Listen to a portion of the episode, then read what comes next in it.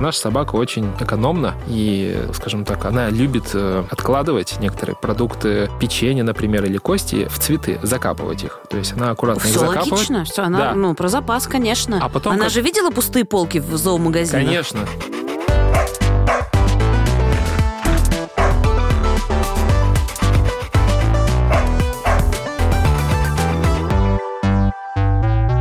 Всем привет! Вы слушаете Министерство собачьих дел. Меня зовут Маргарита Журавлева. Я официальный представитель Министерства собачьих дел, а еще я продюсер и собаковод. И рядом со мной Артем Леушин, врач, ветеринар, гастроэнтеролог. Здравствуйте. Добрый день, Маргарита. Артем, спасибо, что вы к нам пришли. У нас такая была некоторая спешка с тем, что мы давно хотели Артема позвать, но потом я немножечко отвлеклась на какие-то другие дела. И, в общем, спасибо, что вы нашли время к нам прийти. Давайте начнем с главного вопроса. Он как бы про меня и про моих собак, но некоторые люди тоже на себя его могут переложить. Совершаю ли я преступление, потому что кормлю своих собак сухим кормом? Если быть кратким, то нет, безусловно. У меня вопрос встречный. Почему у вас сложилась такая мысль, что кормление сухими кормами может быть преступлением? Потому что с таким запросом ко мне владелец периодически обращается, и мне хочется услышать вашу позицию. Как вы пришли к этой мысли? Я сейчас изложу все стереотипы на этот счет. Значит, что это сухари, что собаке невкусно, что это маркетинг, потому что корм стоит каких-то денег, а вообще-то на даче вот у нас была собака, например, да, вот она кашу с костями ела, и очень ей хорошо было, вот типа там в 60-м году. Ну, то есть я предполагала, что я не совершаю преступление, потому что до встречи с вами я задумывалась о вопросе кормления своих собак, и, как вы уже знаете, я успела до записи рассказать, что, например, Левчику корм я довольно долго подбирала, чтобы подобрать тот, который подходит для его аллергичной натуры. Просто кажется, что, во-первых, оно сухое, во-вторых, то, что там нет какого-то разнообразия.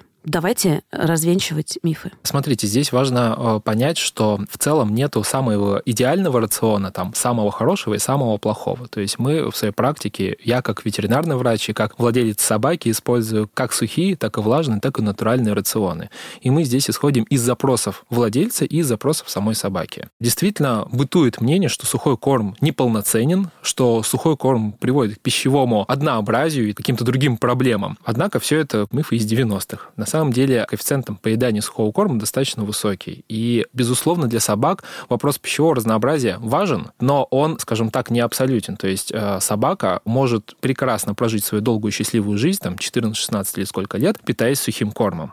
Это абсолютно нормальная история. Поэтому здесь э, вы точно не совершаете преступления, и если этот корм удовлетворяет вашего питомца с точки зрения, может быть, там каких-то симптомов или социального поведения, то, пожалуйста, не думайте, что вы делаете что-то неправильно. А давайте поговорим тогда про признаки, как понять, что корм собаке подходит. Подходит. Да. Мгм. Ну, вы можете рассказать, какие признаки того, что он ей не подходит, потому что, в принципе, это все об одном. Мгм. Да, наверное, поговорим и о том, как сделать вывод, что корм подходит и что не подходит. Да, потому что, мне кажется, вообще, на самом деле, желание любого собаковода, чтобы его собака прожила максимально долгую и счастливую жизнь. Вот вы сказали про 14-16 лет. Я сейчас задумалась, что я хочу, чтобы мои собаки, которые живут, насколько нам говорит интернет, 12-15, я бы очень хотела, чтобы они прожили и 16, и 18, и 20, и я готова вкладывать в это деньги и все такое. Наверное, самый главный критерий, по которому мы оцениваем субъективно, подходит ли корм или нет, это пищевая привлекательность. Если собака его не ест, а мы насильно пытаемся всунуть в нее самый лучший корм с пометкой там холистик и прочее, она его не ест, ну, к сожалению, этот корм ей не подходит по самому базовому принципу. Она просто его не ест, он не кажется привлекательной там, с пищевой точки зрения. Это первое, на что мы должны обращать внимание. Второй момент, не провоцирует ли этот корм какие-то симптомы, которые действительно могут быть, потому что Если собак... что, слово какашки в нашем подкасте разрешено. Да, очень хорошо. Я вообще думал в первую очередь про симптомы там, пищевой аллергии, когда там может проявляться зуд, какие-то дерматологические симптомы, там, покраснение, шелушение и прочее. И, конечно же, гастроэнтерологические острые симптомы, связанные с диареей, с рвотой. Это, в общем-то, симптомы, которые говорят нам о том, что у питомца случилась какая-то реакция пищевой непереносимости, и конкретно этот корм ей не подходит. Могут быть разные ситуации, не привязанный корм, просто вот смена обострила какие-то, возможно, там хронические ситуации, связанные с желудочно-кишечным трактом. Тем не менее, как правило, владельцы в течение первых 3-5 дней обращают внимание на изменение консистенции стула, на симптомы, с которыми они не встречались раньше. Может быть, они вообще ни с какими симптомами не встречались, а здесь какое-то урчание начало, метеоризм. Какие у вас аккуратные слова. Так, Да, может быть, чувство тошноты после приема пищи, когда они начинают так немножко облизываться чаще, чем это нужно. Это, в общем-то, явные симптомы, что корм не подходит. Корм подходит. Здесь, наверное, два момента. Это, как мы уже сказали, пищевой азарт. Я люблю этот термин, потому что он такой очень емкий. То есть питомец с радостью его ест и там просит добавки, не оставляет кормов в миске. Такие главные критерии, почему корм может подходить. Две вещи хочу спросить. Давайте. Первое. Она практическая. И поскольку я делаю этот подкаст, мне можно здесь задавать личные вопросы. Хорошо. Так вот, мой пес Мишаня, это вот хаски из приюта, как узнают уже наши слушатели, иногда после прогулки залезает на кровать и остается там лежать, пока я насыпаю им корм. Соответственно, он слышит этот звук, он слышит звук там, пакета открывающегося, слышит звук, как кусочки корма падают в миску. То есть он точно знает, что я сейчас накладываю корм. И Левчик, разумеется, прибегает, значит, радостно, виляя хвостом. А Мишаня иногда остается лежать на кровати. И Мгм. я ему приношу миску с этим кормом в кровать. Ну, Мгм. потому что это наш прикол. Мне как бы приятно о нем заботиться, потому что я говорю, Мишаня, ты жил в приюте, а теперь ты царь, и тебе, значит, завтрак подают в постель. И я вдруг задумалась. То, что он не бежит его есть, может ли значить, что ему не очень подходит корм, которым я его кормлю? А есть ли какие-то другие симптомы? Или вот, по сути, вот отсутствие вот этого явного интереса вы связываете с тем, что, возможно, ему корм не подходит? Или что-то еще есть? Это важно. Но мне кажется, что нет. Иногда он, наоборот, меня ведет на кухню и такой, типа, давай жрать. Я, значит, насыпаю ему пожрать, и он радостно ест. Он съедает свою порцию? Да, он никогда не оставляет. Тогда я думаю, что мы не должны переживать по поводу того, что корм ему не подходит. Он привык существовать в тех условиях, в которые вы сформировали вокруг него. То есть корм приходит к нему самостоятельно. Ну, то есть, да, может быть, у него нет какого-то энтузиазма, когда вы его насыпаете, но если он съедает корм полностью, если он не оставляет в миске часть корма и там не формируется у него пищевая избирательность, да, когда, например, прием корма может провоцировать легкий дискомфорт, чувство тяжести, тошноты, все вот такие известные гастросимптомы, то мы можем сделать вывод о том, что корм подходит. Его такая социальная реакция не свидетельствует о том, что корм э, нужно менять. И свидетельствует только о том, что он просто капризный, уже избалованный пес всего лишь за полгода жизни дома. К хорошему быстро привыкаешь. Да. Второй вопрос. Мы с вами поговорили про признаки, когда не подходит. Мгм. А может быть, это как бы неплохой корм, и он собака устраивает, но вообще-то он мог бы есть что-то более для него полезное и там продолжающее его жизнь и улучшающее его здоровье. Здесь что нужно делать? Уже обсуждать, например, с ветеринаром вроде вас конкретный корм, его состав. Мне просто кажется, что они у меня оба, даже если им там, не знаю, корм для маленьких собак, корм для кошек, значит, э, человеческую, они все это едят с удовольствием, с большим, потому что они оба любители пожрать. Но они не только оба любители пожрать, они в первую очередь собаки. Собаки относятся, в общем-то, к всеядным животным, в отличие от кошек, которые а, относятся к плотоядным. Поэтому у них может быть определенная избирательность в отношении всей возможной еды, они более избирательны. Отвечая на ваш вопрос, можно ли предложить своей собаке что-то лучше, вообще как а, понять, а насколько хороший корм она ест, а, здесь нету, к сожалению, одного универсального ответа или там, например, а, какого-то чек-листа, пункт, из которого мы перечислили, сказали, этот корм хороший, а этот корм, ну, может быть, не очень хороший. Если вообще углубиться в вопрос, то важно понимать, что ту информацию, которую э, производитель отображает на этикетке, она регламентируется, собственно, самим производителем. Безусловно, у нас есть определенный ГОСТ, который регламентирует с точки зрения безопасности этот корм, но с точки зрения того, что он в себе содержит, производитель имеет право этого не писать. То есть прям вот так вот. Этот ГОСТ сейчас перерабатывается, и вроде как новый ГОСТ должен стартануть э, летом 2022 года, но, например, производители кормов не обязаны писать аналитический состав, какое количество витаминов и прочее. То есть они могут написать ингредиенты, какие-то еще вещи. Поэтому, выбирая корм, я владельцам всегда рекомендую, этот вопрос актуальный сейчас, выбирайте тот корм, состав которых прописан максимально. Это не только ингредиенты, условно, там, курица, субпродукты и прочее, а где, например, еще аналитический состав прописан. А что такое аналитический состав? Это перечисление микроэлементов и витаминов. Например, кальций, медь, э, цинк, витамины растворимые, группы В и прочее. Чем больше информации на этикетке вы можете обнаружить, тем больше такой коэффициент субъективного доверия к рациону может быть. Абсолютно субъективно, потому что, понимаете, я сейчас подумала, что так бывает с косметикой уходовой для людей. Чем банка больше похожа на аптечную, тем ты больше ей доверяешь. Но это совершенно не значит, что это действительно какое-то ультраработающее средство на грани с фантастикой и на пике научного прогресса. Да, соглашусь. Мне кажется, это хороший пример. И в целом, еще раз, как бы акцентирую внимание на своем ответе. Если вы хотите получить конкретный ответ на то, хороший это корм или неплохой, это на самом деле только профильная консультация. Потому что человек, просто собаковод, ну, не обладает достаточным объемом компетенции в диетологии, чтобы отфильтровать один рацион от другого. И это нормально. Когда болит зуб, мы же не учимся на стоматолога, чтобы его самостоятельно вылечить. Мы идем к стоматологу. Логично, И да. также и здесь. Если у нас есть запрос по рациону, мы должны обратиться к специалисту. Это нормальная практика. Я в ряде случаев даю короткие, бесплатные даже советы на площадках, где я представлен.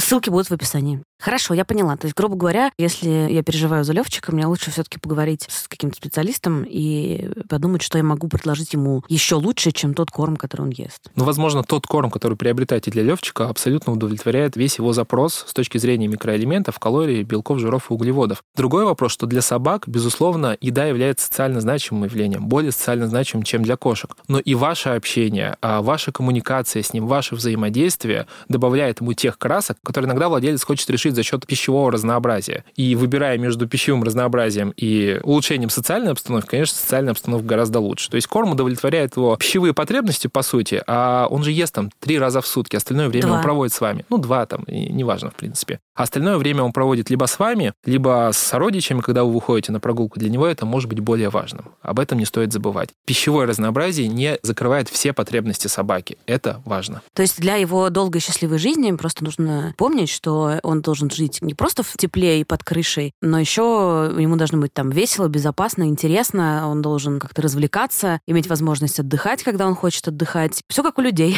Конечно, конечно. И на самом деле вопрос домашних собак э, по поводу отдыха, как правило, эта потребность закрыта всегда, а вот вопрос нагрузок, он не всегда закрыт. Не каждый владелец, к сожалению, может там позволить себе выехать, например, в парк, побегать, покататься на велосипеде, ну, вместе с собакой, устроить ей некоторый досуг. Ну, об этом стоит задумываться, мне кажется, чуть чаще. Вы знаете, вот вы говорите, что вопрос с отдыхом закрыт, а вот мы выяснили в начале еще этого сезона, у нас в гостях была Тамара Идрисова, специалист по поведению собак, угу. и она сказала вещь, которая просто разбила мне сердце, что собакам вообще-то лучше, когда я ухожу на работу в офис или в коворкинг или на встречу, потому что в этот момент они могут поспать в тишине. А когда я сижу дома и работаю из дома, значит, периодически ору на телефон, значит, громко печатаю, то они, конечно, могут спать, но это не такой качественный бессонный сон, и что с наступлением пандемии два года назад многие собаки оказались в стрессе от того, что их хозяева теперь с ними 24 на 7, и ритм жизни изменился. То есть просто для меня это было открытием, что, оказывается, они не хотят быть со мной все время. Аура медиагр — это золотая середина, поэтому и отдыха должно быть в меру, но и активности тоже должно быть в меру.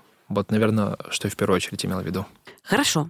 А вот не было бы ли лучше, если бы, например, он ел не вот гипоаллергенный корм, который он ест, где у него лосось и тунец, угу. а свежий лосось и тунец, некрупные листья салата, перепелиные яйца и немножко голубики на десерт. Я просто описываю примерно рацион самоедов своих знакомых из Инстаграма, которые питаются лучше, чем я, и я думаю, что они питаются лучше, чем многие россияне. Вы сейчас говорите про собак да. ваших знакомых или про ваших знакомых непосредственно? Нет, нет, я говорю про собак своих знакомых. Я говорю про людей, которых собаки на натуралке. Ну, то есть мне, обывательским моим умом, почему-то кажется, что если бы я свою собаку перевела на свежую рыбу, овощи, какие-то яйца, значит, чтобы у них был белок и ягоды, возможно, для них было бы лучше. Но, наверное, я рассуждаю так, что как будто, знаете, для меня сухой корм — это какие-то полуфабрикаты, Лучше бы я ела, собственно, рыбу и свежие овощи. Что вы думаете? Это был такой заход на извечную тему э, сушка или натуралка? Здесь важно не экстраполировать свои ощущения в отношении состояния собаки. Вы хотите, чтобы я отказалась от фундаментальной вещи в своем собаководстве? Да, извините. Да, я понимаю. Действительно, есть практически два лагеря. Мы кормим промышленными рационами, и они сбалансированы. Для нас это проще. Собака полностью, в общем-то, удовлетворена по всем своим потребностям, и мы удовлетворены по всем своим потребностям. У нас есть свободное время на те же прогулки, там, на свои дела и прочее. Есть диаметрально противоположный лагерь, э, кто придерживается концепции натурального питания, что только в натуральном питании мы можем проанализировать там объем витаминов, микроэлементов, которые он получает, и мы уверены в том, какие ингредиенты, в общем-то, мы даем. Я скажу так, что оба лагеря абсолютно могут комфортно жить, и нету здесь правильной позиции по этому вопросу, потому что, как я уже говорил... Нет единственно должны... правильной. Нет единственной. Более того, в ряде случаев эти две концепции сухого и натурального питания можно совмещать. Один из самых больших мифов, который я слышал от владельцев регулярно, к сожалению, иногда даже его врачи тоже распространяют, что нельзя смешивать, например, сухой рацион и натуральную диету. Авторитетно заявляю, что можно. В чем прелесть условно промышленной диеты? В том, что она полностью сбалансирована. То есть мы даем там 80 граммов корма, и мы уверены, что все, что нужно моему питомцу, моей собаке, она получит. Когда мы добавляем компоненты натуральной диеты, это не значит, что это плохо. Просто нужно сбалансировать по дополнительному поступлению там, витаминов, железа и прочее этот рацион. Это достаточно непростая работа, но это возможно сделать. Ветеринарные гастроэнтерологи, диетологи в том числе этим занимаются. Отвечая прицельно на вопрос по поводу натуральной диеты, часть моих пациентов едят натуральную диету, потому что их запросы, их проблемы не решают промышленные корма. Что важно про это понимать? Что натуральная диета, я повторяю вот эту фразу, но действительно это важно. Принципиально она должна удовлетворять запросы по, в первую очередь, белкам, по жирам, по микроэлементам, это кальций, натрий, цинк и прочее, и по витаминам. А, и по клетчатке. Вот эти потребности должны быть закрыты. Рационы берутся не из головы, они определенным образом рассчитываются под каждого конкретного питомца. Мои питомцы не едят голубику, не знаю, хорошо ли это плохо, но они вполне комфортно себя чувствуют в натуральной диете, которую может быть, кстати, из достаточно редких видов мяса, например, оленины или, например, ягненка. Ну, может быть, ягненок не очень редкий, тем не менее. Тем не менее, наши слушатели сейчас представили цены на содержание этих собак, но, друзья, просто если вы их любите, то да, вы на них тратите. На самом деле можно приготовить э, сбалансированный, прекрасный рацион, который будет очень простым, там, условно, из Индии индейки, риса, тыквы, э, небольшого количества подсолнечного масла и э, добавка из витаминов. И питомец будет э, по потребностям полностью закрыт. Вы будете счастливым владельцем, который вот самостоятельно своими руками готовит ему там дневной рацион. Собака вам скажет только спасибо. Безусловно, пищевая привлекательность натурального рациона выше, чем привлекательность сухого. Но здесь против этого спорить было бы глупо. Поэтому вот такая позиция. Но важно, что вы сказали, это был мой следующий вопрос про то, можно ли смешивать. Потому что у нас, например, на собачьей площадке вот одна женщина в начале моего собаководства сказала, что ну вот у меня собака, значит, ест с утра сухой корм, а вечером творожок там, значит, с чем-то там, мясо и что-то такое. Ну, я сейчас могу путать. Я, значит, ее так слушаю, и как бы она так замолкает, э, видимо, ожидая, что я сейчас скажу, как вы можете? А я не знала, что есть такой стереотип, поэтому я никак на это не прореагировала. Я говорю, так, так, очень интересно. Вот. И она говорит, а вы не знали, что вообще-то ветеринары некоторые запрещают так делать, а я вот делаю. И я как бы, знаете, о факте этого запрета узнала благодаря тому, что она нарушает этот запрет. Ну, в общем, э, вопрос просто в том, чтобы оно все было сбалансировано, правильно? Да, конечно, конечно. Но это тоже так непросто. Вот я не могу сказать, что я питаюсь сбалансированно, понимаете? Например, последний месяц, я думаю, я на фоне всего происходящего в мире хочу, ну, хоть какой-нибудь себе добавить хороший хорошую привычку. И я решила, что я очень давно хотела себе привычку каждый день есть овощи. И я ее решила. Я просто покупаю пакет салатных листьев, и в какой-то прием пищи я его съедаю. И я считаю, что я супер молодец, и я просто человек из клетчатки теперь. Давайте какой-нибудь приведем пример. Я понимаю, что, опять же, это может быть опасно, но просто в среднем для понимания. Например, если собака ест в один прием пищи сухой корм, а во второй что, например, она может есть, чтобы это было относительно сбалансированным? Да, она может есть на самом деле все, что угодно, если это сбалансировать. Нет такого, что, например, индейка подходит, а говядина не подходит, да, или там свинина тоже. Расхожий миф, что свинину нельзя собакам. В целом можно, если правильно к этому вопросу подойти. Сбалансировано что значит? Что там должны быть и белки, и жиры, и витамины, а углеводы не так важны, если я правильно из ваших слов понимаю. Да, углеводы не так важны на самом деле, хотя прекрасно собаки чувствуют себя с углеводами, но их процент в рационе не должен быть больше 35-50%. Вот, иногда можно делать их а, совсем мало, иногда можно вообще отказаться от них. Просто углеводы добавляются в натуральный рацион, чтобы снизить стоимость общего рациона, потому что очевидно, что рис там, или гречневая каша будет дешевле, чем мясо. Что это может быть? Например, говядина – это что у нас? Белок, правильно? Да. А жир нам откуда взять? Подсолнечное масло, оливковое масло, льняное масло. Его не нужно много, оно закрывает потребность именно по жирным кислотам, поэтому мы добавляем на самом деле масло очень и очень аккуратно, потому что избыток жира может привести к острым симптомам, там диарея, нарушение консистенции стула, поэтому мы добавляем буквально по капле, когда переводим животное на натуральный рацион. Но если говорить о том, что она ест промышленный рацион, и мы добавляем еще что-то натуральное, то, конечно, жирные кислоты ей не нужны, потому что промышленный рацион полностью в этом вопросе укомплектован. Что можно давать точно? Овощи, тыкву, кабачок, брокколи, огурец, морковь. Э, смело можно давать. Это, конечно, чистая клетчатка, но она может, во-первых, разнообразить рацион да, вот вашего собаки питомца. обожают огурцы. И это прекрасно. Если они обожают огурцы, давайте, и вообще не будет никакого избытка огурца в собаке. А мне кто-то сказал как-то раз, что, слушай, ты аккуратно с огурцами, они желчегонные. Может быть такое? Доказательной информации по этому вопросу у меня нет. Спасибо. Ответили исчерпывающе. Хорошо. Картофель только сырой не нужен собакам. Так. Можно отварной. Почему нельзя сырой? Во-первых, он не усваивается, может спровоцировать неприятные симптомы, будем так говорить. Если задумаетесь о овощах и крахмале, картофель, пожалуйста, отваривайте. Угу. Я еще знаю, что собакам точно нельзя шоколад, правильно? Конечно. Ну, так говорите, конечно, как будто бы это что-то очевидное, извините, да. знаете, извините, что, это, а... что, что как бы в первом классе все проходят там вместе с таблицей умножения, да?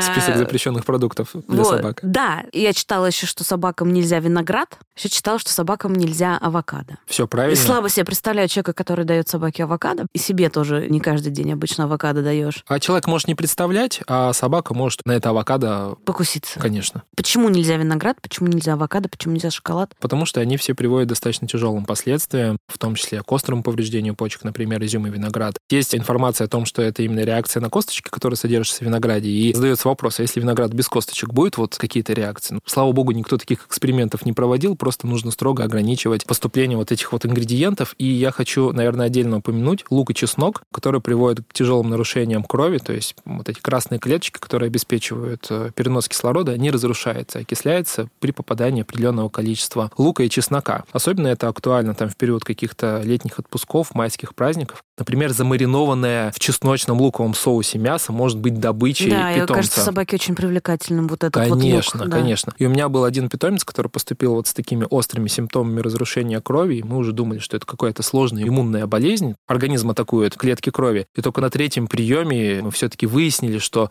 да, вы знаете, попадали замаринованные в чесночном соусе косточки, но мы думали, это нормально. Я не знала про лук и чеснок. Это первое, что хотелось бы отметить, наверное. Давайте тогда скажем, что еще значит шоколад, виноград, да. предположительно из-за косточек, но лучше не проверять. Может быть, потому что он очень сладкий, да? Угу. Почему авокадо нельзя? Он тоже приводит к острым токсическим изменениям. То есть вот все, что мы перечисляем, просто нужно забыть Авокадо, в разрезе. лук, чеснок, а что еще? Из таких смертных грехов. По продуктам питания, наверное, вот основные перечислили. Я бы, пользуясь случаем, бы акцентировал внимание на то, что нельзя некоторые препараты для собак. Так, да, я читала об этом. По-моему, аспирин нельзя собакам. Аспирин можно, нельзя человеческие обезболивающие препараты. А, да, да. Например, ибупрофен, нурофен, то, что используем там от головной боли, например, категорически нельзя собакам, потому что они могут провоцировать э, серьезное кишечное кровотечение. Хотя подобная группа препаратов используется у собак, но это именно ветеринарные препараты. Об этом нужно всегда и всегда помнить. Парацетамол собакам тоже не рекомендуется, но категорически не нужно его давать кошкам. Если у кого-то есть и кошка, и собака, пожалуйста, помните про это. Вот это основное, о чем нужно помнить. Удивительно. А почему собаке нельзя ибупрофен? Вот у них как-то по-другому устроен желудочно-кишечный тракт, особенности там всасывания препаратов, чем у человека? Вы можете, как для самых маленьких, объяснить? В целом, даже и в ветеринарной медицине, да и в человеческой нестероидные противовоспалительные препараты, они действуют на определенные клетки, и представители этих клеток участвуют участвует не только в воспалительной реакции, но и в защитных механизмах, которые защищают желудочно-кишечный тракт. По сути, они бьют по нескольким мишеням.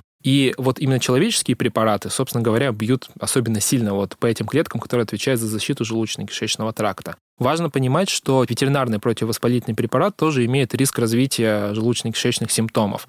Просто этот риск меньше, но он не исключен. Вот эти вот все реакции негативные основаны на том, что в двух процессах участвуют похожие группы клеток, и этот препарат действует на эти группы клеток. Одни клетки участвуют в воспалительном ответе, а другие в формировании защитного слоя желудочно-кишечного тракта. Примерно поняла. Ну, тогда вас должна спросить на всякий случай. Я надеюсь, что нашим слушателям никогда не пригодится эта информация. Но что делать, если вы обнаружили, что ваша собака сожрала блистер ибупрофена содержащего препарата? Все зависит от времени. Если вы ушли на работу, а вернулись через 8 часов и обнаружили, что медицинская аптечка разгрызана, или наоборот, вы можете предположить, что это было там более 2-4 часов назад, то сложно. Нужно надеяться, что все будет хорошо. И мчать вот. в ветеринарку. Да, конечно. Однако, если мы понимаем, что вот она съела только что все, вот, и это еще не начало перевариваться, то берем собаку, идем в ветеринарную клинику, и там можно решить этот вопрос двумя способами. Либо достать эти таблетки, там, гастроскопические и прочее, либо там спровоцировать специальными препаратами рвоты, и вместе с рвотой эти все препараты выйдут, не успев всосаться в желудочно-кишечный тракт и системно в кровоток. Вы сами заговорили про рвоту. Давайте поговорим про это. Это моя любимая тема, учитывая специальность. У меня много про это вопросов мой Лев Семенович, первый год, помимо того, что он все время болел, он еще воровал носки. И я узнала о том, что он ворует носки первый раз, когда он их выблевал. Я говорю, это что такое, Левчик? Я такая присматриваюсь, присматриваюсь, говорю, ну, это твой носок. Я говорю, а, вот он где. Ну, и как-то я совершенно это, знаете, ну, вышло же. Ну, и здорово. А потом мы с ним были записаны к врачу, по-моему, по поводу ушей. Угу. И, значит, мы пришли к ветеринару, обсуждаем уши, показываем их, там что-то такое, я рассказываю, вот как там, как чешется, что там я вытирала. Я говорю, а еще вот он, кажется, вчера съел носок. Тут, значит, глаза у ветеринара меняются. Он говорит, а почему вы сразу про это не сказали? Вы себе вообще представляете, насколько это может быть опасно? Я говорю, блин, он его же, ну, выблюет, наверное. Она говорит, нет. Ну, вернее, да, но будет здорово, если носок выйдет с одной или с другой стороны. Но если он застрянет в ЖКТ, то вам придется делать собаке полостную операцию. Я говорю, так, хорошо, какие у нас есть варианты? Мне сказали сделать процедуру, да, похожую на гастроскопию, где в конце будет не камера, а крючочек, угу. как бы подцепить вот это вот инородное тело в желудке и вытащить его. Я говорю, хорошо, а если не гастрокрюк? Есть ли еще вариант? Мне говорит, слушайте, ну, теоретически мы можем ему сделать укол, я не помню сейчас чего, но смысл был такой, что это препарат, рвота у которого побочный эффект. То есть он вообще нужен, по-моему, то ли для разжижения крови, то ли, наоборот, для ее загустения в случае, если она очень жидкая, но при быстром введении, значит, не через капельницу, а внутривенно, угу. побочный эффект. Я говорю, давайте с этого начнем, это выглядит как самая безопасная, значит, э, процедура. Льву Семеновичу сделали укол, он минуту на меня посмотрел, начал кашлять и немедленно, значит, выблевал носок прямо в ветеринарке. Ну, слава богу, что там все понимающие люди, никто, значит, нам не говорил, уберите за своей собакой. Я за это люблю ветеринаров, что, знаете, там как-то не стесняешься вот этих вот проблем с собакой извините за такую долгую историю про льва, ветеринарку, носок, значит, и все остальное. Но в какой-то момент с ним это случилось еще раз. Это было прям при мне. И знаете, я видела, как он у него ускользает в пасти. Я даже попыталась залезть немножечко в начало пищевода, чтобы его достать, но все, он уже у него провалился, значит, туда. Я позвонила ветеринару, ветеринар сказал, слушайте, ну, давайте попробуем вызвать ему рвоту. Вообще, типа, это сложно, но, значит, попробуйте. Я не знаю, вы сейчас, может, мне скажете, что я совершила что-то ужасное по отношению к собаке. Но, в общем, ветеринар мне сказал по телефону. Либо вода с солью, либо вода с перекисью. Угу. Соль не помогла. Он просто не понимал, почему я предлагаю ему из шприца пить соленую воду и сыпала ему соль на корень языка. Вообще ничего не произошло. И мы пошли с ним за перекисью, и я опытным путем установила, значит, 40 миллилитров состав в котором 20 миллилитров воды и 20 миллилитров перекиси, вызывают у моей собаки рвоту. А потом мне сказали, что вообще на самом деле все равно, короче, возможно, я сделала что-то плохое. Можно было дождаться, пока он выйдет сам. Вот рассудите, пожалуйста, меня в этой ситуации. Можно ли ей собственноручно вызывать рвоту? Ответ нет. Если мы находимся в какой-то не глуши, не в деревне, когда мы не можем доехать до ветеринарной клиники, потому что вопрос, связанный с перекисью водорода, конечно, он раньше использовался, может быть, используется и сейчас, но у него есть определенные побочные эффекты, связанные с достаточно сильным раздражением слизистой желудочно-кишечного тракта, который потом нужно будет еще дополнительно лечить. Я вообще не сторонник использования перекиси водородов по этой причине. Вторая причина. Важно помнить, что даже вызывая рвоту в клинике, я всегда об этом предупреждаю владельцев животных, что есть побочные побочный эффект в виде аспирации. То есть, когда случается рвота, часть вот этих вот масс может попасть в дыхательные пути, что спровоцирует, скажем так, некоторые неприятные ситуации, вплоть там до кашля, отдышки, дыхательной недостаточности. Поэтому, если мы это делаем в клинике, мы условно к этому готовы, то можем оказать помощь. Если мы делаем это дома, то помощь оказать нам будет очень и очень сложно. Поэтому я не сторонник вызывания рвоты в домашних условиях, и уж тем более не сторонник вызывания рвоты перекиси водорода. Хорошо, я больше не буду так делать. Ну, вы не знали же, как и многие владельцы, действительно, у нас такой немножко просветительский сегодня. У нас он всегда просветительский. Да. Я сейчас стала думать, понимаете, как э, тревожный человек и собаковод, что, может быть, потом все проблемы с желудком, которые у него были, может быть, это из-за того, что я ему туда перекись дала. И черт бы с этим носком, он бы сам вышел, понимаете? Ну, носок мог сам не выйти, и это могло привести, например, к другой проблеме. К тому, чтобы он застрял в тонком отделе кишечника, это потребовало операции. Это не всегда просто, хотя в подавляющем большинстве случаев достаточно благополучно эти операции разрешаются. А что помимо ибупрофена, авокадо, винограда и того, что мы перечислили, относится к тому, что вот если вы видите, что собака это проглотила и радостно облизывается довольно, то это значит, что вам нужно хватать ее в охапку и вести к ветеринару. Вот, например, не знаю, когда моя собака откусывает какие-то, знаете, кусочки от игрушки резиновой, я стараюсь, конечно, забрать эту игрушку, но я предполагаю, что кусочек, скорее всего, пройдет через весь его ЖКТ и благополучно выйдет. А если он, не знаю, съел какую-то бумажку, то я не исключаю, что она может вообще раствориться в желудочном соке. В общем, где грань между тем, что опасно и нужно помочь собаке, и тем, что на самом деле не опасно, это вообще просто собака, и выключить свою тревожность? Хороший вопрос. На самом деле того, что собака не должна есть, большое количество. Большое количество групп препаратов и большое количество монородных тел, которые не имеют склонность проглатывать. И вообще пикацизм – это отдельная тема, но пикацизм – поедание несъедобных предметов. Я скажу сегодня Льву вечером, вот чем он страдает. Да. вот, ну, на самом деле это может быть как результатом каких-то поведенческих нарушений, возможно, вы с Милой об этом говорили, так и э, в ряде случаев это может быть следствием там, хронического воспалительного заболевания кишечника. Иногда так себя могут питомцы проявлять вот таким вот извращенным аппетитом. Отвечая на ваш э, вопрос, я хочу сказать, что если мы видим, что собака что-то съела, здесь лучше вообще иметь своего семейного доктора, которому вы доверяете, чтобы можно было в моменте спросить. Мы про это с Милой Кониковой тоже говорили, что в идеальной ситуации у любого собаковода и кошковода вряд ли у человека, у которого 40 коров. Хотя у него-то как раз и должен быть семейный ветеринар. Конечно, конечно. Ну, в общем, да, должен быть этот человек. Так что, дорогие друзья, если вы задаетесь вопросом, как его завести, можете послушать подкаст с Милой Кониковой. Она рассказывает, как это сделать. Здорово. Да, либо вы спрашиваете в моменте консультацию, либо лучше перестраховаться, получить онлайн-консультацию или приехать в клинику, там сделать какой-то скрининговый ЗИ, чтобы понять вообще, что он съел. Вам показалось, что он съел маленькую бумажку, а внутри у него еще там часть какой-то Склад. игрушки, склад нереализованной продукции. Вообще хронические инородные тела в желудке достаточно такая регулярно встречающаяся история в ветеринарной среде, когда, например, питомцы делают УЗИ скрининговое, ну, просто в рамках диспансеризации, а мы потом обнаруживаем какой-то там округлый предмет в желудке, и потом вспоминаем, что этот вот счастливый лабрадор, которому два года, вот тогда этот шарик пропал, а было это три месяца назад. Такие случаи, в общем, тоже возможны. Поэтому здесь, наверное, первый момент — это быть бдительным, самое главное. То есть мы не можем перечислить все, что нельзя собакам, но нужно четко профилактировать, особенно если у собак есть склонность что-то подъедать, а владелец, как правило, об этом знает. Поэтому с пола нужно все убирать. Это, конечно, осложняется обстоятельством, когда, например, есть маленькие дети, которые любят играть и любят играть с собакой.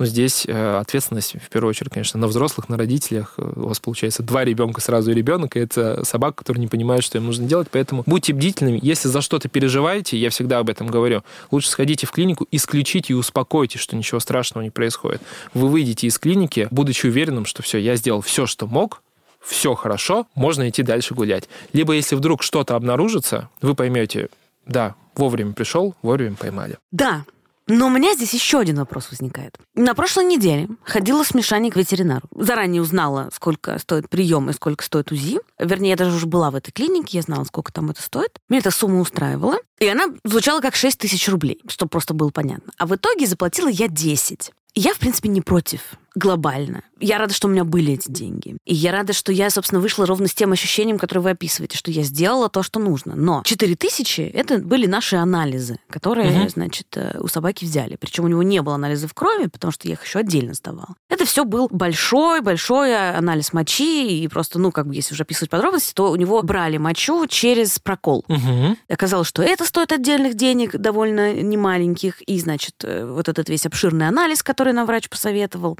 Поскольку, понимаете, я здесь могу за многих собаководов спросить у вас, как у ветеринара, вот как понять, что вас пытаются развести на деньги? Какие вы предпочли бы от человека слышать вопросы и с какой интонацией, чтобы вы поняли, что он очень боится и за собаку, и за свой месячный баланс, понимаете, расходов и доходов. Как про это говорить? Самое главное, наверное, честность, потому что я раньше работал в достаточно дорогой клинике, сейчас, наверное, все-таки работаю в клинике, где средний чек чуть поменьше, я всегда ставлю себя на место владельцев и понимаю, что если я рекомендую там три варианта какой-то диагностики, например, я примерно озвучиваю цену, и я спрашиваю владельцев, какой вариант для вас кажется сейчас наиболее комфортным, вот он имеет такие положительные стороны, такие отрицательные вот этот вариант имеет такие положительные стороны, там есть некоторые недостатки у него, там, не знаю, срок изготовления анализа условно. Вот, это даст нам, например, такую информацию. Этот момент коммуникативный в первую очередь, а не медицинский скорее, потому что есть медицинская часть вопроса или там ветеринарная, а есть коммуникативная. Это вот про это. Сейчас, на самом деле, очень актуальная тема ветеринарной медицине, и многие врачи уделяют им много внимания. Поэтому я всегда спрашиваю владельцев о том, какое исследование или какое лечение будет для них комфортным.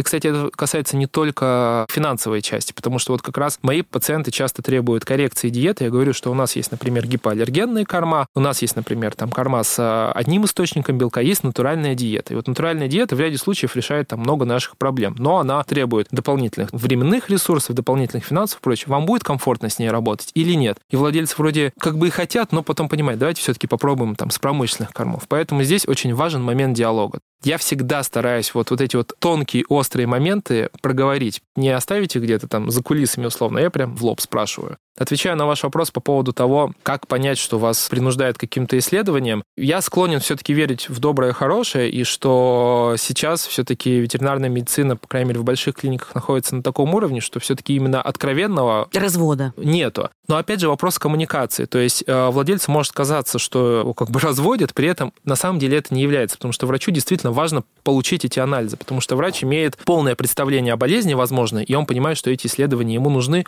но иногда врач не может донести эту мысль почему эти исследования ему нужны. И иногда у владельцев создается впечатление, что эти исследования не нужны, понимаете, да? То есть получается, что, как во всех ситуациях, все решается разговором. Безусловно. Я, наверное, такой совет могу дать, что владелец вправе спросить, зачем эти исследования нужны. Потому что мне сейчас непонятно. Если врач в комфортной там, для себя, для вас манере объясняет, почему этот анализ важен, и вы этим ответом удовлетворены, вы это исследование проводите. А если вы понимаете, что вы не получили полного ответа, и кажется, что, может быть, он и не нужен, вы же можете отказаться. В и можете концов. еще получить второе мнение, например. Получить второе мнение, конечно. То есть вас э, никто не принуждает эти, на самом деле, да, анализы проводить. Безусловно, есть какие-то выпиющие случаи, но они, как правило, не в рамках ветеринарных клиник проходят. Это вот в рамках некоторых выездных ветеринарных служб. Там могут достаточно такие неприятные события случаться. Но в больших центрах, как правило, такого нет. Поняла. Уже середина апреля, а значит, что пора начинать думать о лете и о даче. Погода за окном периодически бывает против, но мы-то знаем, что лето точно будет. И поэтому у наших друзей из Озон начался сезон дачи. Все для игр на улице с вашим питомцем, лакомства, большие мешки корма, потому что погреба на даче существуют именно для таких запасов, а еще семена и саженцы, как будто бы для украшения сада, но мы-то с вами знаем, что все это нужно для того, чтобы нашим питомцам было что топтать, грызть и радоваться. Но грызть, конечно, можно не все, будьте аккуратны. А ссылка на товары для дачи будет в описании. Если говорить вообще в целом про ЖКТ собачий, вопрос мой такой. Я несколько лет назад прочитала книжку, которая, по-моему, называется «Мой прекрасный желудок». Она про людей. «Мой очаровательный кишечник» она называется. Одна из вещей, которую я вынесла из этой книжки, она заключалась в том, что, оказывается, вот эта вся система ЖКТ, она, ну, нам как кажется, да, что ну вот туда падает какая-то еда, она ее как-то переваривает, как-то проходит и как-то выходит. Примерно так и происходит. Да, но помимо этого, значит, оказалось, что все это очень сильно связано, например, с ментальным здоровьем. То есть, что вообще, кажется, в желудке, в кишечнике происходят какие-то процессы, которые влияют на ваше состояние. То есть, причем речь не про просто боль, да, вот вы испытываете боль, дискомфорт, и от этого у вас снижается, не знаю, там, концентрация в работе. Это сильно влияет на нас в целом. Ну, в общем, некоторые процессы, которые связаны не только с перевариванием еды, они тоже идут в ЖКТ. Вот такой вот, друзья, короткий пересказ книги «Мой очаровательный кишечник» или «Мой прекрасный желудок». Господи, как мне неловко, что я забыла.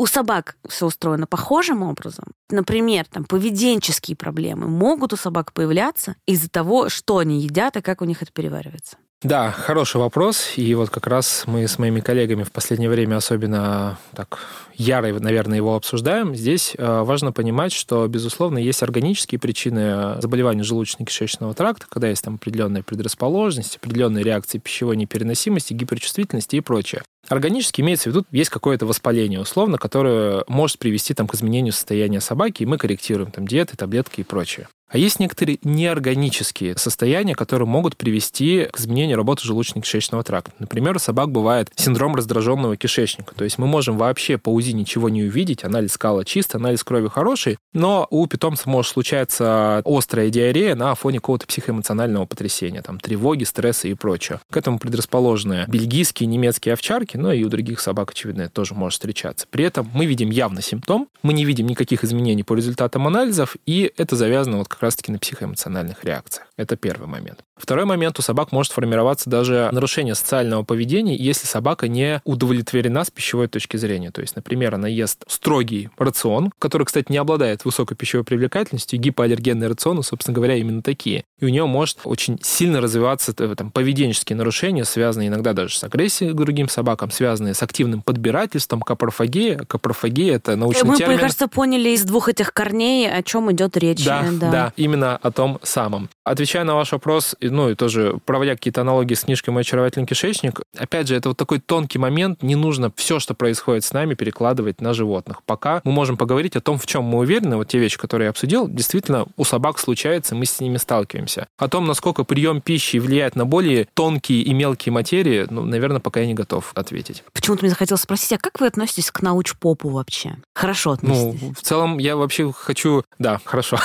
Что вы хотите? Вы хотите написать книгу про собачье ЖКТ? Ну, это может быть в будущем. Нет, просто тот контент, который как бы я стараюсь публиковать, я хочу вот как раз в таком стиле, чтобы он был научно-популярным, то есть там были какие-то научные вещи освещены, но они были доступны для простых собаководов и владельцев кошек. То есть для меня эта тема близка, и такой формат близок. Просто, понимаете, почему я спросила? Потому что э, вот кажется, что иногда каких-то тем их сначала касаются ученые, они проводят исследования, uh-huh. потом приходят, назовем их просветители, да, uh-huh. научные журналисты. Они владеют и разговорным, и научным языком, они это читают, например, обсуждают это с исследователями, публикуют некие выводы, к которым они пришли, которые и людям понятны, и ученых устраивают. Факты никто не переврал, и все окей. Но потом начинается история про британских ученых, да, что я не знаю, что человек, который ест э, три помидора в день, э, типа увеличивает вероятность, э, значит, развития рака в 86 раз, например. Ну, как бы, и что мы с этим будем делать? Дальше уже мы, журналисты, другие с этим работаем, с тем, что это кликбейт, и объясняем маме с бабушкой, что не надо кликать на эту ссылку, ты можешь компьютер сломать, и вообще там ничего полезного не написано. Просто кажется, да, что это не самая простая штука. Вот я не знаю, человек встречает на просторах интернета какие-нибудь советы, угу. типа кормите собаку этими пятью вещами, и она проживет сто лет. Стоит напрячься?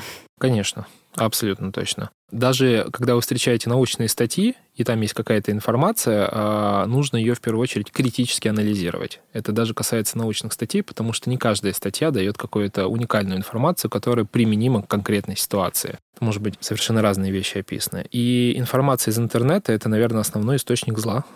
Особенно, что касается питания собак. Мне кажется, там очень много мифов. И вот тоже мы с моими коллегами сейчас проделываем работу, чтобы эти мифы развеивать. А какие, например, мифы есть? Помимо того, что с чего мы начали, да, про то, что я совершаю преступление, если кормлю сухим кормом? Да, например, сейчас э, э, очень много разговоров идет, например, о сыром питании, да, то, что нужно кормить собаку только сырыми продуктами. Это касается, в первую очередь, там, белков, ну, то есть сырого мяса, потому что так их предки питались. Видотипичное питание. Видотипичное питание — это очень, на самом деле, дискутабельный вопрос. Я не готов занимать там сейчас какую-то сторону, но это то, что не нужно принимать на абсолютную веру, потому что, к сожалению или к счастью, в этой жизни и в диетологии, и там, в гастроэнтерологии нет черного и белого. Есть определенные нюансы, и очень много информации, которую нужно фильтровать. Мне кажется, это совет, который подходит вообще ко всем областям. Безусловно. Как и совет о том, что разговаривайте с вашим ветеринаром, э, спрашивайте, почему он назначит вам те или иные исследования. Конечно, конечно. То есть критическое мышление и способность к диалогу. Так да. мы с вами вышли к философским вопросам. Мне кажется, это очень классный вывод сегодняшнего э, нашего Ну, на самом, на самом деле, мы, мы просто почти всегда приходим примерно к этому выводу. По поводу мифов, ну, да. буквально тоже освещает вопрос. То, что касается противопаразитарных препаратов, многие, конечно, убеждены, что это тоже абсолютное зло и садят печень, почки, забирают души эти там противоглистные препараты. Но на самом деле это не так, и здесь важно понимать, что в целом э, индустрия противопаразитарных препаратов в ветеринарной медицине, она ну, более быстро развивалась, потому что в сельском хозяйстве были более актуальные вопросы. На самом деле эти препараты имеют наиболее высокий класс безопасности, поэтому профилактика заболеваний всегда актуальна. Вы имеете в виду такие вот таблетки, которые вот э, некоторые раз в месяц, да, можно да. давать, а некоторые раз в три месяца? Да, да. да вот эти самые таблетки. Да, да, вот эти самые таблетки. То есть не бойтесь их давать, это совершенно не опасно для вашего питомца. Давайте еще немножко поговорим про корма. Да, конечно. А, допустим, у человека появляется собака, щенок или взрослая собака, например, он берет собаку из приюта, мы очень поддерживаем угу. эти инициативы.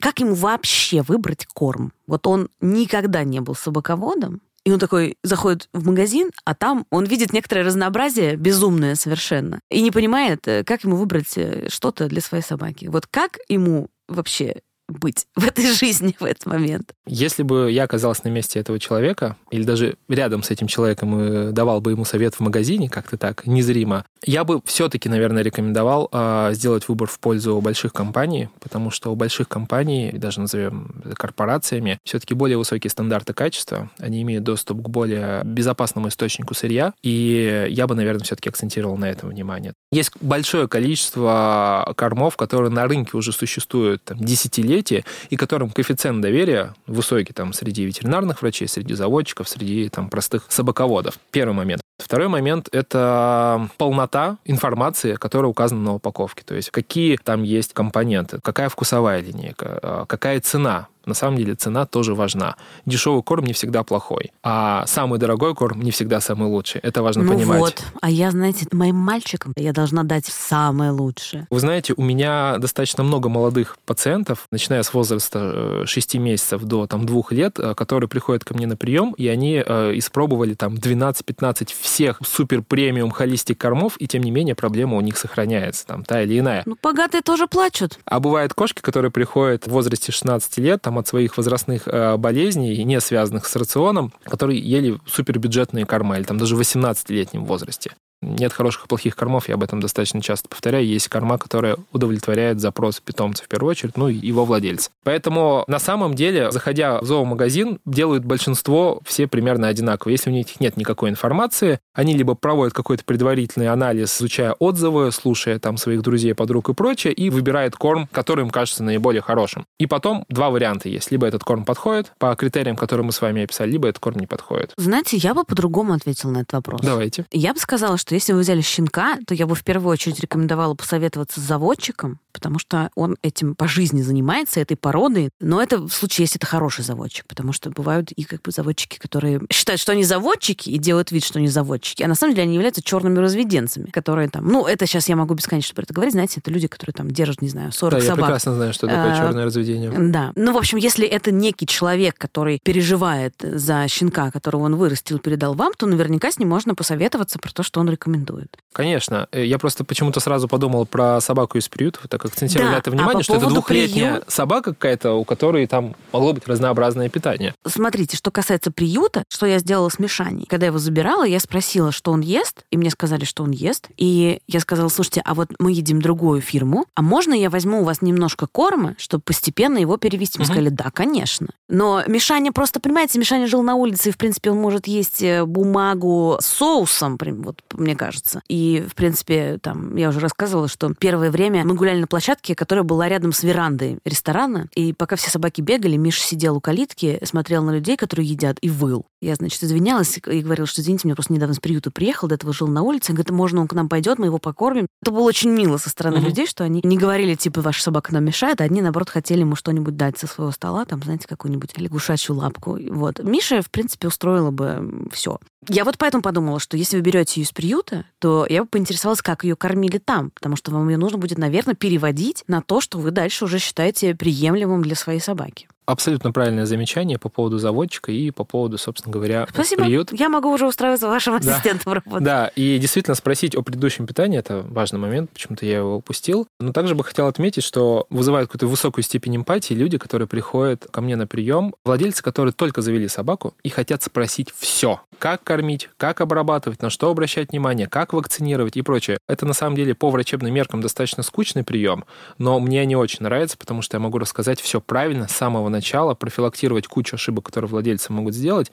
И на самом деле такой прием создает крепкий терапевтический контакт, который потом очень благотворно влияет э, ну, вообще на вот это взаимодействие питомца, владельца и врача. Поэтому, наверное, Маргарита, еще раз повторюсь, если у вас есть какой-то профильный вопрос, если у вас есть возможность получить какую-то там даже онлайн-консультацию, обратитесь ну, к специалисту. На самом деле это избавит вас от анализа статей в интернете, от того, что вы будете тратить время, пытаясь найти какую-то информацию. В конце концов, если корм не подошел, вы всегда этому врачу можете позвонить и сказать, ну вот корм Ну, наверное, подошел. все-таки не позвонить, а написать в WhatsApp. Я использую электронную почту. Мгм. Как будто вы, знаете, сидите целыми днями и ждете, когда вам позвонит какой-нибудь человек и спросит про корм. Я думаю, у вас нет на это времени. Да, у меня каждый день приходит примерно 20 писем на почту, и я стараюсь отвечать там в течение трех дней, иногда не получается. Вот, конечно, много всяких вопросов. На самом деле, про семейного доктора и про того человека, которого можно спросить, приобретение собаки и последующее посещение врача первичного, это прекрасный повод с этим врачом подружиться и вообще его найти. Возможно, не с первого раза это получится, ну, там, 2-3 приема, может быть, вы посетите. Это, кстати, хороший совет. То есть заводите Да. собаку, Заводите семейного ветеринара. да, да, то есть и поводом, чтобы начать вот эти отношения устраивать, это первичная консультация вот по всем общим вопросам. Тому, когда меняются зубы, когда вакцинировать после детских прививок, какие препараты можно давать, какие корма нельзя давать, как переводить с одного рациона на другой и прочее. Это, мне кажется, самый такой здравый, правильный совет. Мы с Милой Конниковой как раз про это говорили, и она сказала, что, в принципе, это та вещь, о которой вы просто договариваетесь с ветеринаром, который вам понравился. Вы Мгм. говорите, а можно мы у вас будем наблюдаться? И он, допустим, вам говорит, да, окей. Да вы его спрашиваете, а как с вами удобно связываться? Он вам говорит, допустим, через WhatsApp стараюсь отвечать в течение трех дней. Или если что-то срочное, там, вы, не знаю, вначале напишите, типа, срочно. Э, Я спросила у Милы, говорю, а этому человеку нужно дать еще каких-то денег дополнительных, там, как, не знаю, абонемент? Она сказала, ну, вообще нет. Просто э, вы как бы наблюдаетесь у этого врача, вы записываетесь к нему, уходите к нему, вы там не мечетесь, да, это уже сейчас от себя говорю, вы не мечетесь там по разным специалистам, не приходите ему не говорите, что а вот нам этот сказал то, а тот сказал вот, ну как бы, сейчас я, может, преувеличиваю, да, э, что, может быть, наоборот, ветеринар оценит ваше такое рвение посетить нескольких специалистов. Ну, в общем, как бы вы с ним обсуждаете это, да, вопрос какой-то комфортности коммуникации и насколько ему это вообще окей. И дальше просто у него наблюдаетесь. Вам есть что добавить к этому способу приобретения семейного ветеринара? Я думаю, что да. Ну так, небольшое замечание. Эм, Если вы хотите дать ему денег, дайте. Это всегда обсуждается лично, и не думаю, что это стоит обсуждать. Я по поводу того, что, например, я являюсь доктором семейным в нескольких семьях, и одна из них имеет 8 а, животных, то есть 4 собаки, 4 кошки, и, безусловно, я не могу охватить проблемы всех этих питомцев с точки зрения специализации, потому что у кого-то ортопедическая проблема, у кого-то там другая, но я тот человек, который может курировать здоровье всей этой... Потрясающей семьи. Потрясающей семьи стаи, да, и могу посоветовать какого-то специалиста, который разбирается, например, в глазных болезнях, очевидно, лучше, чем я. Или могу, например, как часто бывает, я, то есть окажу первичную помощь, но если болезнь как-то будет плохо контролироваться, да, тогда уже отправлю вас к своему коллеге. Да, это тоже, на самом деле, очень важно, когда вы да. можете посоветовать, кому пойти, потому что, мне кажется, это половина успеха попасть к специалисту, который действительно может помочь вам разобраться с проблемой. Да, да. Хорошо, друзья, продолжаем заводить семейных врачей. Вот у меня есть такой врач, потому что это женщина, которая начала лечить собак моих мамы еще до моего рождения. Угу. И она, в общем, наблюдает всех наших животных. Это очень действительно успокаивающая вещь, когда у тебя есть такой контакт, когда ты можешь написать, сказать, слушайте, вот вообще непонятно, что происходит, и она всегда подскажет. Но, разумеется, опять же, в пределах времени. То есть, когда вы пишете этому человеку, вы должны понимать, что он не ответит вам, скорее всего, в течение двух минут. Потому что, если вы хотите, чтобы он отвечал в течение двух минут, вы ему должны платить зарплату каждый месяц, чтобы он работал на вас. В целом, да. Если что-то экстренно происходит, действительно тоже такой небольшой совет, а, не ждите ответа от вашего доктора или там не смотрите за питомцем, потому что лучше, еще раз повторюсь, перестраховаться. И съездить в клинику, да. Получить ответ, что молодцы, что приехали, а, ну вот, к счастью, все хорошо. Или там какая-то слабая степень, там гастрита, или там ушиб какой-то и прочее, нежели потом приехать с опозданием. Два вопроса. Первый. Как правильно переводить с одного сухого корма на другой? Но перед этим хочу задать такой вопрос. Насколько я поняла, есть корма международных брендов, которые, угу. например, называются на латинице, имеют много английских э, слов на упаковке напечатанных, и вообще производят впечатление того, что моя бабушка называет импортный, да? Угу. Но при этом, например, это корма, которая производится в России. Хорошая ли это корма? Можно ли им доверять? Вот тем кормам, которые производятся в России, например, международными компаниями. Или не международными компаниями, а российскими компаниями производятся в России. Вот в каком сейчас состоянии пищевая животная промышленность в нашей стране? Самый, наверное, жаркий, самый актуальный вопрос. Несколько будет ответов. Важно отметить, что не все импортные корма, которые одобрены бабушкой, они полностью ушли с рынка. Есть ряд кормов, которые, по моей информации на сегодняшний вечер, вот мы сегодня общались с представителем одной из этих компаний, они будут оставаться на российском рынке. Безусловно, сейчас из-за такого ажиотажа э, сформировался некоторый дефицит, но это дефицит связан не с тем, что компании ушли, а с тем, что просто мощности не справляются с поставкой такого количества кормов. Да, как минимум я скупила такое количество корма. У меня даже подписчики в телеграм-канале пишут, вот кто, значит, скупил все остатки вот этого корма. Да. Да, это я. Я должна заботиться о моих мальчиках. И это была я, да. И не вы одни так поступили. Да, я заметила по зоомагазинам э, да. последние несколько недель. А, поэтому часть импортных кормов, у которых локализовано производство на территории России, они остаются, они будут в доступе. Там, может быть, с какими-то краткосрочными перебоями, но долгосрочных перебоев не ожидается. Лучше они или хуже. Я частично уже ответил на этот вопрос там, в одном из предыдущих наших обсуждений, что в целом контроль качества у глобальных корпораций максимально высокий. То есть в современных российских реалиях это лучшее, что мы можем предложить с точки зрения контроля качества. Особенно, что касается специальных лечебных линеек, которые требуют определенных там а, технологий производства. И у нас есть, э, вот, кстати, в Подмосковье, в Дмитрове есть крупный завод, который делает корма одной известной фирмы, будем так называть. Может быть, съезжу туда на экскурсию, обязательно потом фотоотчет вам пришлю. Поэтому я этим рационам полностью доверяю. То есть я владельцам говорю то, что у меня коэффициент личного и врачебного доверия высокий к этим кормам. Иначе бы я их не назначал, потому что если я вижу, что эти корма действительно помогают и решают проблемы, то у меня нет никаких вопросов. И, как правило, это так и есть. Я не знаю, можем ли мы называть Ну, давайте попробуем назвать. Очень много какого-то субъективного предубеждения против Royal Canin потому что локализовано э, производство, потому что все не так. Я каждый раз не то чтобы борюсь с этим, я когда перечисляю названия кормов, которые мы можем использовать, да, например, там Первый, второй, третий, четвертый. Когда я говорю вот про Royal Canin, владельцы так немножко... Э, и потом говорю, знаете, у меня нет вопросов к нему, я не знаю, почему сформировался такой стереотип. Вот у меня есть ряд пациентов, которые полностью комфортно себя чувствуют на этом рационе, у них была хроническая диарея, потеря веса, а сейчас все благополучно. Поэтому вот так вот. То есть я доверяю. Ответ такой. По поводу российских кормов, мы этот вопрос сейчас прицельно изучаем. Порядка там, 17 фирм у нас на карандаше. Мы разбираемся с этим вопросом. Я не могу однозначно ответить угу. на, по этому вопросу. И лучше подписаться на ваши соцсети и увидеть там ответ на этот вопрос через какое-то время. Да, да, все правильно. Как правильно переводить? Правильно ли выбрать неделю и потихонечку, потихонечку, имея один и тот же объем порции, к старому корму примешивать новый? Есть две основные схемы. Это медленный и быстрый переход. Быстрый переход мы осуществляем где-то в течение четырех дней, когда постепенно объем старого рациона вытесняем новым, и шаг замещения 25%. При этом не обязательно смешивать это все в одной миске. То есть вы можете сначала дать, например, новый рацион, а потом, там буквально через две минуты, старый. То есть вот так вот. Это возможная опция, потому что в головах есть такое предубеждение, что обязательно нужно там в одной миске. Или там... А я в одной миске, да, я смешиваю. Это можно. Да. Нет, можно, но и не обязательно. Медленный переход, он, как правило, осуществляется в течение там 8-10 дней, когда мы совсем по чуть-чуть, по 10%, да, там по 10 граммов увеличиваем порцию одного корма и уменьшаем порцию другого. Как правило, вот такой нежный, аккуратный переход не провоцирует острые гастроэнтерологические ситуации. По поводу замены корма, конечно, здесь желательно учесть содержание, например, жира в рационе, чтобы он был примерно одинаковый, там одинаковое количество клетчатки, чтобы ингредиенты были примерно похожи, если это возможно.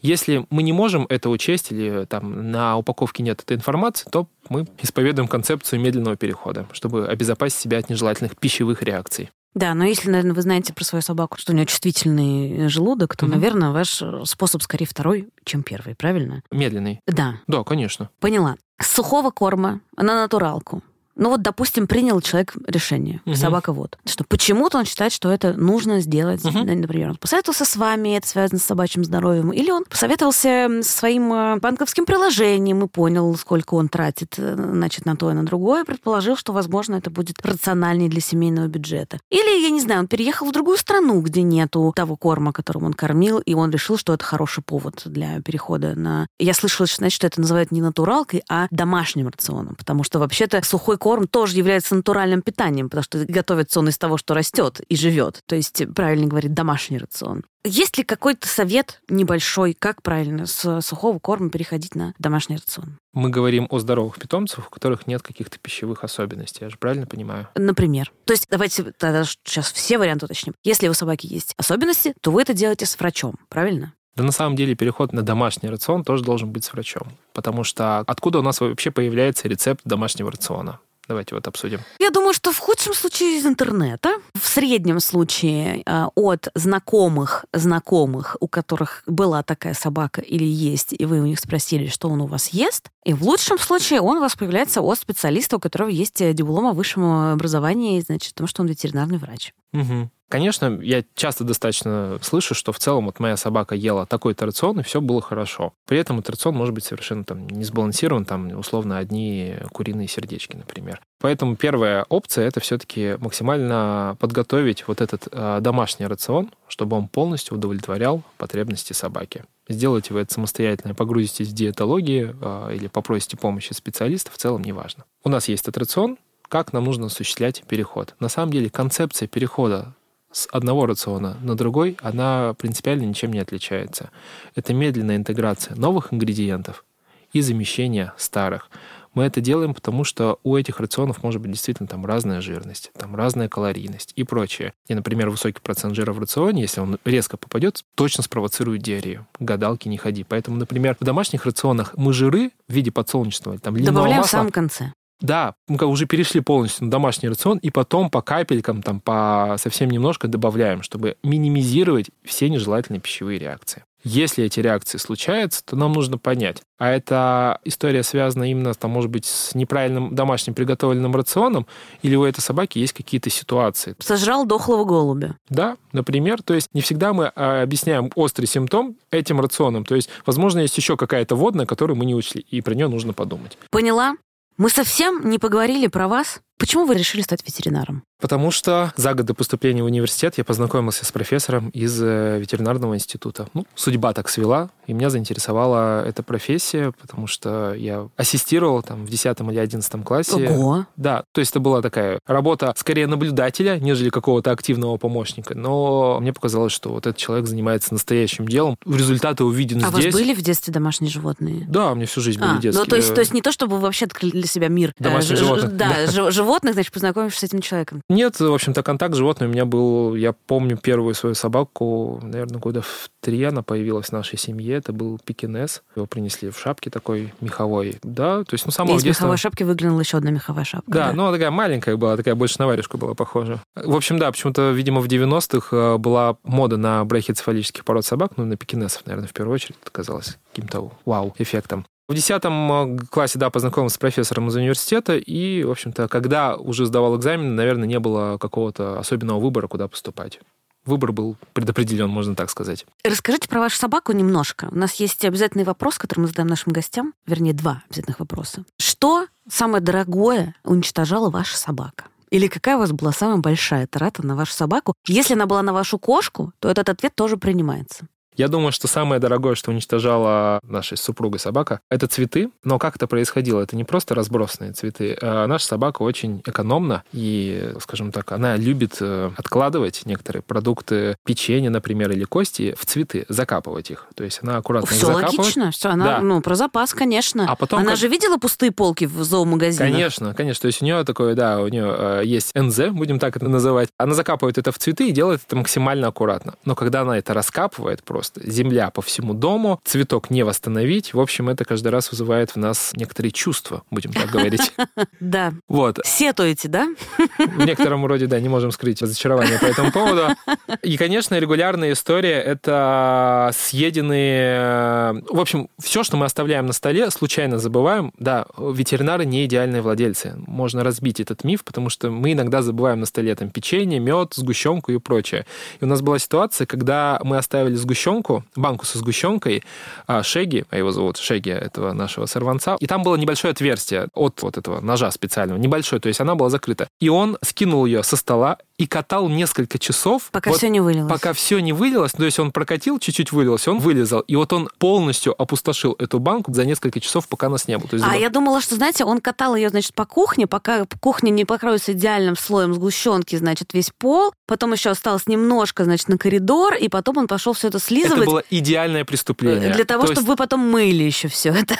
Нет, это было идеальное преступление. Остались только чистые полы, пустая банка и довольный пес. А вот в случае, когда пес съедает банку сгущенки, нужно бежать к ветеринару? Нет, не нужно. Он способен переварить этот, этот- весь этот сахар? Да, да. Я просто представила, что я съедаю разом банку сгущенки, стало как нехорошо. как Ему очень хорошо было в тот ну, момент. ну, да. это здорово, что ему было хорошо. И хорошо, что у него есть вы, что вам не нужно хватать его в охапку и нести к ветеринару, потому что у него есть ветеринар дома. Еще один наш вопрос. Вы назвали имя своей собаки, но мы должны вас спросить, потому что все собаководы называют тысячей и одним именем свою собаку. Какие у вас топ-3? Я могу просто для размышления сказать, что вот у моих собак постоянно меняются. ну, То есть у них есть официальные имена Лев Семенович и Мишка, но почему-то последние пару недель их зовут э, пухлые псы. Миша пухлый и Лева пухлый. Как будто бы они, знаете, гангстеры. Вот Мгм. я к ним так обращаюсь. Мгм. Ну, как бусина-кукусина, там эти бесконечные тоже все слова используются. Вот как вы к своей собаке обращаетесь? А самое частое это гусь, вот, потому что это было производное от шеги, шигусь, гусь. Мгм. Все, потом осталось гусь лапчатый и прочее, производное от всего этого. Это первое. Второе, это валенок сибирский, ну, то есть, э, потому что это смесь пуделя и терьера, и на самом деле он похож на лабрадуделя даже в некоторой степени. И у него Но вы при такая- этом его нашли на улице. Да, да, на заправке. Он был щенок, ему там было где-то, наверное, 4-6 месяцев, сейчас ему чуть больше 4 лет.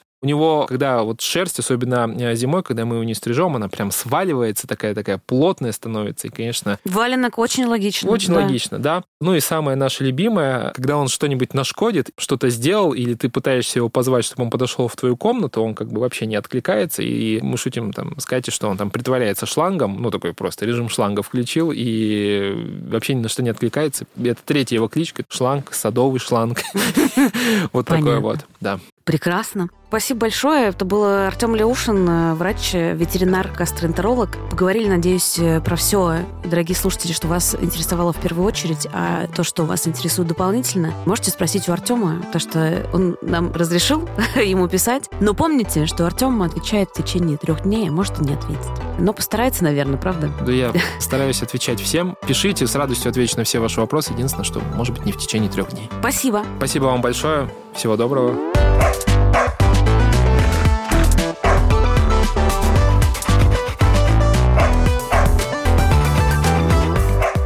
Спасибо, что слушаете наш подкаст до самого конца. И вот кто делает для вас Министерство собачьих дел. Автор ведущая Маргарита Журавлева, продюсеры Сергей Епихин и Маргарита Журавлева, звук, подкаст «Студия Сила звука», графика Софья Егинова. Больше новостей о жизни Министерства собачьих дел можно узнать в телеграм-канале Лев Семенович каждый день. Если у вас есть вопросы к нашему министерству или любые предложения, то смело пишите нам на почтовый адрес министерство.собак собака gmail.com.